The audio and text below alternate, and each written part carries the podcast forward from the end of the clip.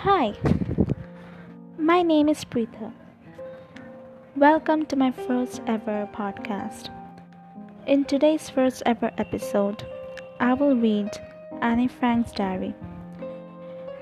Now, a lot of you guys know who Anne Frank is, I suppose, but many might not know what her story is.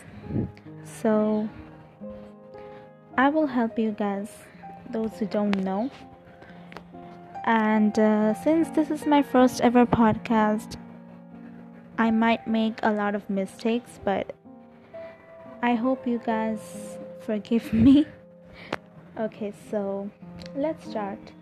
I will read you from my book that I own. So let's start.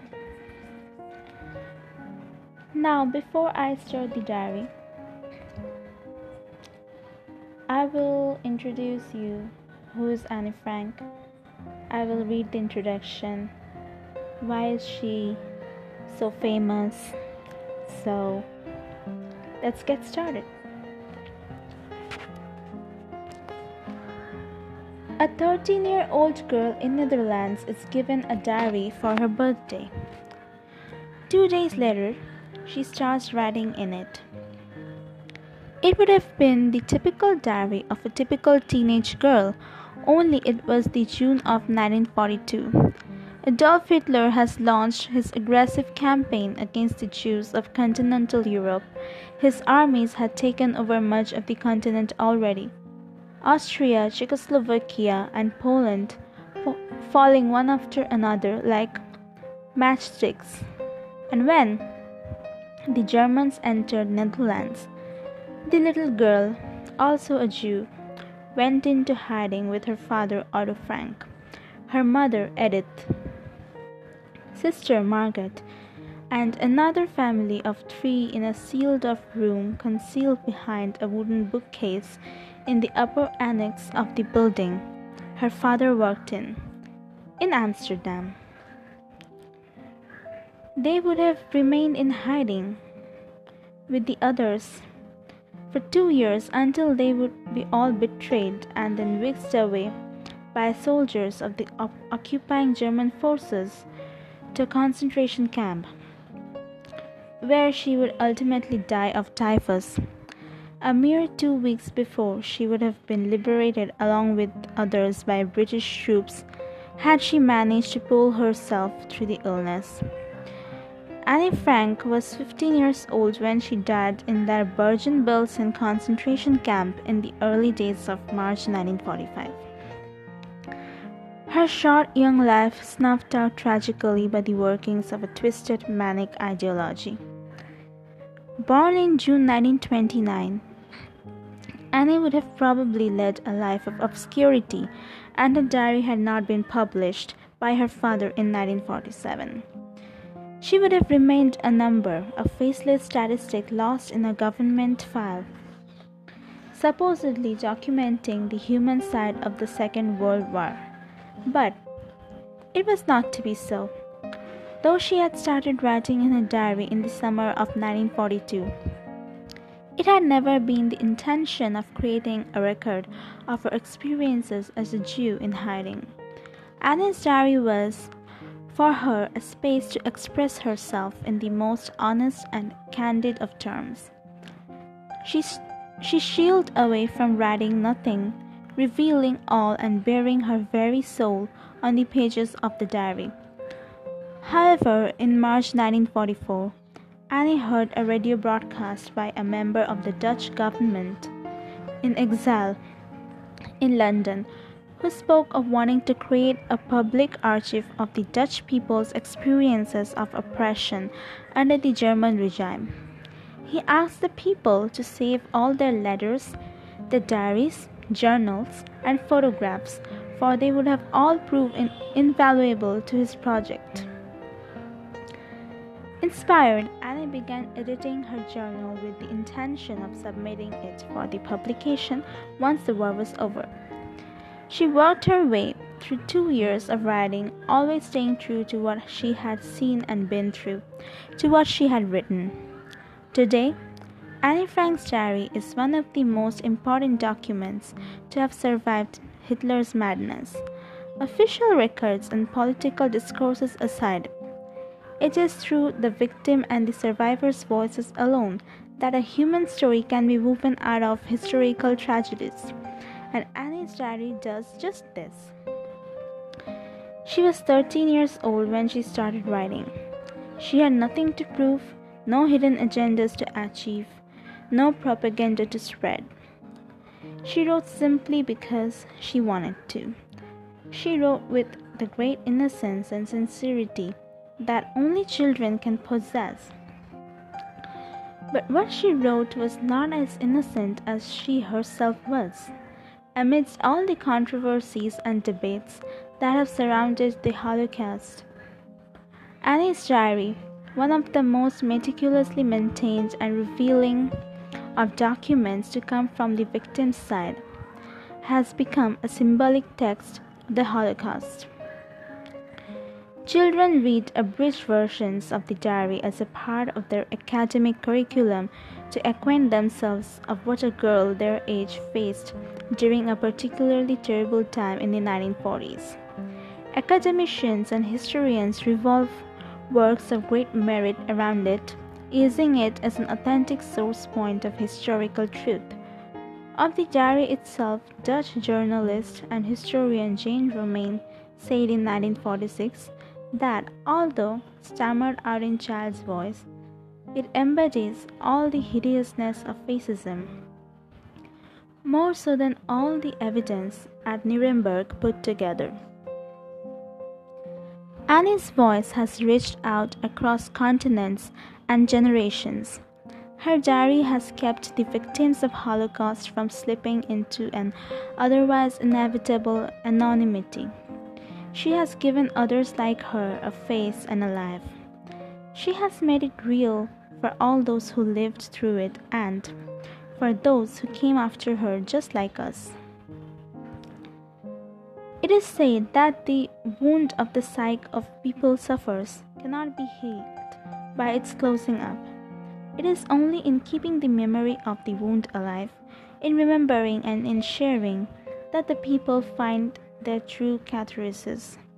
The Diary of a Young Girl, in as many times as it is read and discussed, in as many times as it inspires dialogue and historical debates, will bring this catharsis closer.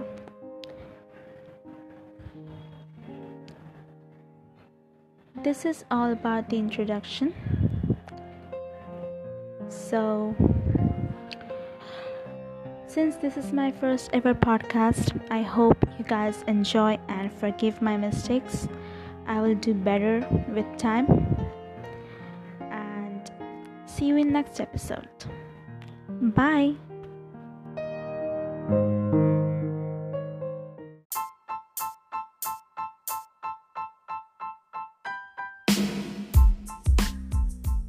Hi, guys. Welcome to my podcast. Thank you so, so much for listening. Those who have listened, I'm really, really grateful and it means a lot to me. And I will improve with time since this is my first time. So p- please cut me some slack, okay? Okay. Moving on. From now on, from today, actually, I will officially start reading the diary entries by Annie Frank. But before I start, I just want to remind you that Annie's birthday is on June 12, 1929. She got this diary on her 13th birthday, which is June 12, 1942. So, as soon as she gets this diary, she starts writing on it. So, her first entry is on June 12, 1942. I hope I will be able to confide everything to you, as I have never been able to confide in anyone. And I hope hope you will be a great source of comfort and support. After this, Annie adds something more, which was on September 20, 1942. So during this time, she was on hiding. She went on hiding with her family and another family called the Van Daans okay so She added, So far, you truly have been a great source of comfort to me, and so has Kitty, whom I now write to regularly. This way of keeping a diary is much nicer, and now I can hardly wait for those moments when I'm able to write in you. Oh, I'm so glad I brought you along. So, Kitty is the name given to her diary by her. Okay, so back to June 14, 1942, Sunday, two days after her 13th birthday. She writes I'll begin from the moment I got you.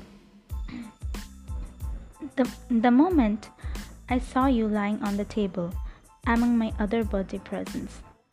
Within brackets, she adds, I went along when you were bought, but that doesn't count. On Friday, June 12th, I was awake at 6 o'clock, which isn't surprising since it's my birthday. But I'm not allowed to get up at that hour. So I had to control my curiosity until quarter to 7. When I couldn't wait any longer, I went to the dining room where Muchi, the cat, her cat's name is that, welcomed me by rubbing against my legs. A little after seven, I went to Daddy and Mama, and then to the living room to open my presents. Were the first thing I saw, maybe one of the maybe one of my nicest presents. Then a bouquet of roses, some peonies, and a potted plant. From Daddy and Mama, I got a blue blouse, a game, a bottle of grape juice, which to my mind tastes a bit like wine. After all, wine is made of grapes. A puzzle, a jar of cold cream, 2.50 guilders, and a gift token for two books. I got another book as well, Camera Obscura. She adds in bracket, but Margaret already has it so I exchanged mine for something else. A platter of homemade biscuits, again she adds in bracket, which I made myself, of course, since I've become quite an expert at baking biscuits. Lots of sweets and a strawberry tart from mother, and a letter from granny right on time, but of course, that was just a coincidence. Then Hanneli came to pick me up and we went to school. During, re- during recess, I handed out biscuits to my teachers and my class, and then it was time to get back to work. I didn't arrive home until 5. Since I went to the gym with rest of the class. She adds in bracket I'm not allowed to take part because my shoulders and hips tend to get dislocated. As it was my birthday, I got to decide which game my classmates would play, and I chose volleyball. Afterward, they all danced around me in a circle and sang Happy Birthday. When I got home, Saint Litterman was already there. Ilse Wagner Nellie Goslar and Jacqueline Van Maarsen came home with me after gym since we are in the same class. And Nellie and Stain used to be my two best friends. People who saw us together used to say, There goes Annie, Hanny, and Sanny. I only met Jacqueline Van Maarsen when I started at the Jewish Lyceum, and now she is my best friend. Ilse is Hanneli's best friend, and Saint goes to another school and has friends there. They gave me a beautiful book, Dutch Sagas and Legends, but they gave me volume 2 by mistake, so I exchanged two other books for volume 1. Aunt Helene brought me a puzzle, and Stephane a darling brooch, and Aunt Lenny a terrific book, Daisy Goes to the Mountains. This morning, I lay in the bath thinking how wonderful it would be if I had a dog like Rin Tin Tin. I'd call him Rin Tin Tin too. and I'd take him to school with me, where he could stay in the janitor's room or by the bicycle racks when the weather was good. Monday, June 15, 1942. I had my birthday party on Sunday afternoon. The Rin Tin Tin film was a big hit with my classmates. I got two brooches, a bookmark, and two books. I will start by saying a few things about my school and my class, beginning with the other children. Betty Bloemendaal looks rather poor, and I think she probably is. She lives on an obscure street in West Amsterdam, and none of us know where it is. She does very well at school, but that's because she works so hard, not because she's clever. She's pretty quiet. Jacqueline Van Maarsen is supposedly my best friend, but I've never had a real friend. At first, I thought Jack would be one, but I was badly mistaken. Then she talks in initials DQ. DQ is one of her friends, but she decided to stay anonymous. So this is her initials. DQ is a very nervous girl who's always forgetting things. So the teachers keep giving her extra homework and punishment. She's very kind especially to GZ. Okay, these initials are uh, the people who who wanted to stay anonymous. Okay, there are a lot of people like this here. ES talks so much, it isn't funny. She always touching your hair or fiddling with her but- buttons when she asks you something. They say she can't stand me, but I don't care since I don't like her much either. Hanny Metz is a nice girl with a cheerful disposition. Except that she talks in a loud voice and is really childish when we are playing outdoors. Unfortunately, Henny has a girlfriend named Beppy has a bad influence on her because she is dirty and vulgar. J.R. I could write a whole book about her. Jay is a detestable, sneaky, stuck up, two faced gossip who thinks she's so grown up. She's really got Jack under her spell. And that's a shame. Jay is easily offended, bursts into tears at the slightest thing, to top it all, is a terrible show off. Miss J always has to be right. She's very rich and has a wardrobe full of the most adorable dresses that are much too old for her. She thinks she's gorgeous, but she's not. Jay and I can't stand each other. Ilse Wagner is a nice girl with a cheerful disposition, but she's extremely finicky and can spend hours moaning and groaning about something. Ilse, take, Ilse likes me a lot. She's very clever but lazy. Hanneli Goslar or Liz as she's called sorry lies or lies as she's called at school is a bit on the strange side. She is usually she is usually shy, outspoken at home, but reserved with other people. She blabs whatever you tell her to her mother. But she says what she thinks and lately I've come to appreciate her a great deal. Nanny Van Praag is small, funny, and sensible. I think she's nice. She's pretty clever. There isn't much else you can say about Nanny. Evgie, Evgie De is, in my opinion, terrific. Though she is only 12, she's quite the lady. She treats me like a baby. She's also very helpful and I like her. Jeezy is the prettiest girl in our class. She has a nice face, but is a bit stupid. I think they're going to hold her back for a year, but of course, I haven't told her that. She adds after this To my great surprise, GC wasn't held back a year after all. And sitting next to GZ, it's the last of us 12 girls, me. There's a lot to be said about the boys, or maybe not so much after all. Maurice Coster is one of my many admirers, but pretty much of a pest. Sally Springer has a filthy mind, and rumor has it that he's gone all the way. Still, I think he's terrific because he's very funny. Emile Bonnevitte is Jeezy's admirer, but she doesn't care. He's pretty boring.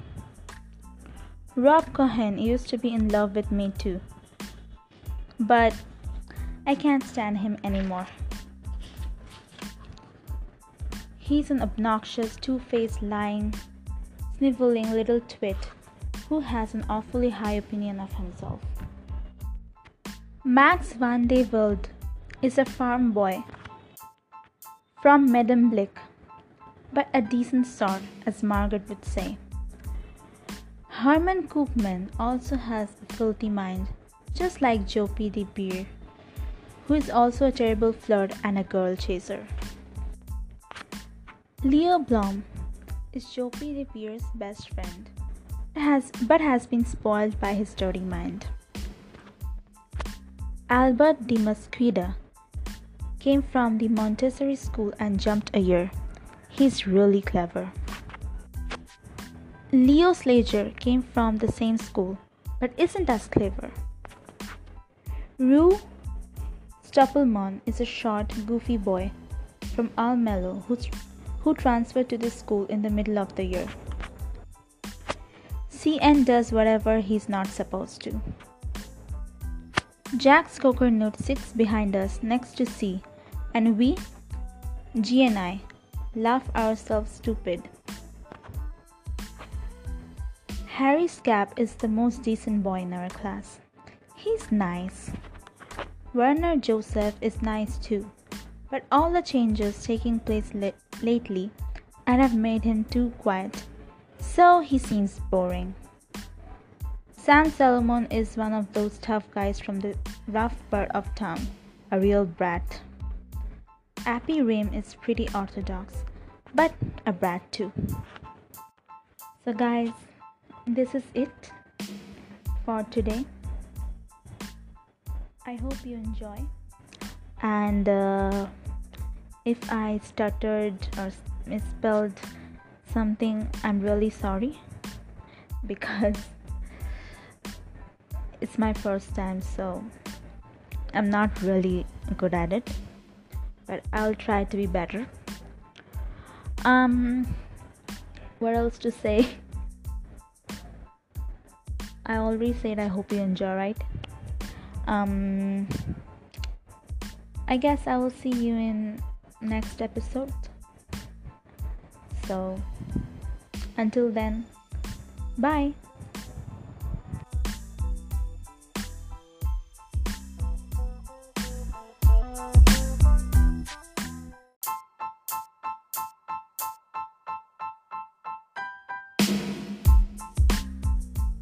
Hi guys. Welcome to my podcast. Thank you so, so much for listening. Those who have listened, I'm really, really grateful and it means a lot to me. And I will improve with time since this is my first time. So p- please cut me some slack, okay? Okay. Moving on. From now on, from today, actually, I will officially start reading the diary entries by Annie Frank but before I start, I just want to remind you that Annie's birthday is on June 12, 1929. she got this diary on her 13th birthday, which is June 12, 1942. So, as soon as she gets this diary, she starts writing on it. So, her first entry is on June 12, 1942. I hope I will be able to confide everything to you as I have never been able to confide in anyone. And I hope hope will be a great source of comfort and support. After this, Annie adds something more, which was on September 20, 1942. So during this time, she was on hiding. She went on hiding with her family and another family called the Van Daans. Okay, so she added, So far, you truly have been a great source of comfort to me, and so has Kitty, whom I now write to regularly. This way of keeping a diary is much nicer, and now I can hardly wait for those moments when I'm able to write in you. Oh, I'm so glad I brought you along. So, Kitty is the name given to her diary by her. Okay, so back to June 14, 1942, Sunday. Two days after her 13th birthday, she writes I'll begin from the moment I got you. The, the moment I saw you lying on the table among my other birthday presents. Within brackets, she adds, I went along when you were bought, but that doesn't count. On Friday, June 12th, I was awake at 6 o'clock, which isn't surprising since it's my birthday. But I'm not allowed to get up at that hour. So I had to control my curiosity until quarter to seven. When I couldn't wait any longer, I went to the dining room where Murchi, the cat, her cat's name is that, welcomed me by rubbing against my legs. A little after seven, I went to Daddy and Mama, and then to the living room to open my presents. And you were the first thing I saw, maybe one of the maybe one of my nicest presents. Then a bouquet of roses, some peonies, and a potted plant. From Daddy and Mama, I got a blue blouse, a game, a bottle of grape juice, which to my mind tastes a bit like wine. After all, wine is made of grapes. A puzzle, a jar of cold cream, 2.50 guilders, and a gift token for two books. I got another book as well, Camera Obscura. She adds in bracket, but Margaret already has it, so I exchanged mine for something else. A platter of homemade biscuits. Again, she adds in bracket, which I made myself, of course, since I've become quite an expert at baking biscuits. Lots of sweets and a strawberry tart from mother and a letter from Granny right on time. But of course, that was just a coincidence. Then Hanneli came to pick me up and we went to school. During, during recess, I handed out biscuits to my teachers and my class, and then it was time to get back to work. I didn't arrive home until 5. Since I went to the gym with rest of the class. She adds in bracket, I'm not allowed to take part because my shoulders and hips tend to get dislocated. As it was my birthday, I got to decide which game my classmates would play, and I chose volleyball. Afterward, they all danced around me in a circle and sang Happy Birthday when I got home, Saint Letterman was already there. Ilse Wagner, Nellie Goslar, and Jacqueline Van Maarsen came home with me after gym since we are in the same class. And Nellie and Saint used to be my two best friends. People who saw us together used to say, There goes Annie, Hanny, and Sanny. I only met Jacqueline Van Maarsen when I started at the Jewish Lyceum and now she is my best friend. Ilse is Hanley's best friend, and Saint goes to another school and has friends there. They gave me a beautiful book, Dutch Sagas and Legends, but they gave me volume 2 by mistake, so I exchanged two other books for volume 1. Aunt Helene brought me a puzzle, Aunt Stephane a darling brooch, and Aunt Lenny a terrific book. Daisy Goes to the Mountains. This morning, I lay in the bath thinking how wonderful it would be if I had a dog like Rin Tin Tin. I'd call him Rin Tin Tin too. And I'd take him to school with me, where he could stay in the janitor's room or by the bicycle racks when the weather was good. Monday, June 15, 1942. I had my birthday party on Sunday afternoon. The Rin Tin Tin film was a big hit with my classmates. I got two brooches, a bookmark, and two books. I will start by saying a few things about my school and my class, beginning with the other children. Betty Bloemendaal looks rather poor, and I think she probably is. She lives on an obscure street in West Amsterdam, and none of us know where it is. She does very well at school, but that's because she works so hard, not because she's clever. She's pretty quiet. Jacqueline Van Maarsen is supposedly my best friend, but I've never had a real friend. At first, I thought Jack would be one, but I was badly mistaken. Then she talks in initials DQ. DQ is one of her friends, but she decided to stay anonymous. So this is her initials. DQ is a very nervous girl who's always forgetting things. So the teachers keep giving her extra homework and punishment. She's very kind especially to GZ. Okay, these initials are uh, the people who who wanted to stay anonymous. Okay, there are a lot of people like this here. ES talks so much, it isn't funny. She always touching your hair or fiddling with her but- buttons when she asks you something. They say she can't stand me, but I don't care since I don't like her much either. Hanny Mets is a nice girl with a cheerful disposition.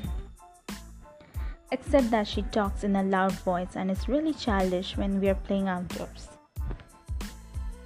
Unfortunately, Henny has a girlfriend named Beppy who has a bad influence on her because she is dirty and vulgar. JR, I could write a whole book about her.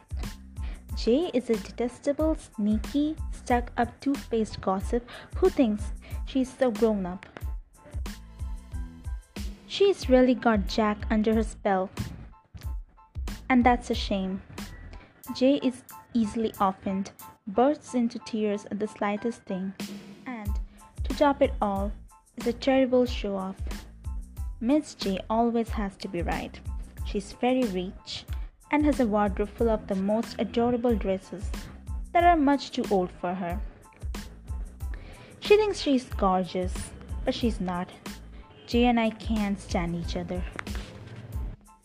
Ilse Wagner is a nice girl with a cheerful disposition, but she's extremely finicky and can spend hours moaning and groaning about something. Ilse, take, Ilse likes me a lot. She's very clever but lazy. Hanneli Goslar or Liz, as she's called, sorry, Lies or Lies as she's called at school, is a bit on the strange side. She is usually she is usually shy, outspoken at home, but reserved with other people. She blabs whatever you tell her to her mother, but she says what she thinks, and lately I've come to appreciate her a great deal. Nanny Van Praag is small, funny, and sensible. I think she's nice. She's pretty clever. There isn't much else you can say about Nanny. Eefje De Jong is, in my opinion, terrific. Though she is only 12, she's quite the lady. She treats me like a baby. She's also very helpful and I like her. GZ is the prettiest girl in our class. She has a nice face, but is a bit stupid. I think they're going to hold her back for a year, but of course, I haven't told her that. She adds after this To my great surprise, GZ wasn't held back a year after all. And sitting next to GZ, it's the last of us 12 girls, me. There's a lot to be said about the boys, or maybe not so much after all. Maurice Coster is one of my many admirers, but pretty much of a pest. Sally Springer has a filthy mind, and rumor has it that he's gone all the way. Still, I think he's terrific because he's very funny.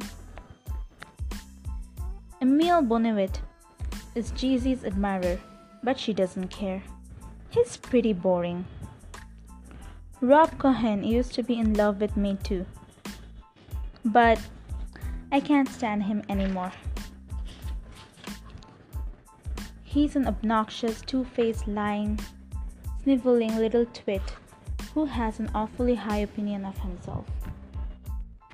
Max van de Velde is a farm boy from Medemblik, but a decent sort, as Margaret would say. Herman Koopman also has a filthy mind just like Jopie de Beer, who is also a terrible flirt and a girl chaser. Leo Blum is the bear's best friend, has, but has been spoiled by his dirty mind. Albert de Mesquita came from the Montessori school and jumped a year. He's really clever. Leo Slager came from the same school, but isn't as clever. Rue Stoppelman is a short, goofy boy from Almelo who transferred to this school in the middle of the year. CN does whatever he's not supposed to. Jack's Jack Skokernut sits behind us next to C, and we, G and I, laugh ourselves stupid. Harry Schaap is the most decent boy in our class. He's nice. Werner Joseph is nice too, but all the changes taking place lately and have made him too quiet, so he seems boring. Sam Solomon is one of those tough guys from the rough part of town, a real brat. Appie Riem is pretty orthodox, but a brat too. So, guys, this is it for today. I hope you enjoy. And uh, if I stuttered or misspelled something, I'm really sorry because it's my first time, so I'm not really good at it, but I'll try to be better. Um, what else to say? I already said I hope you enjoy, right? um i guess i will see you in next episode.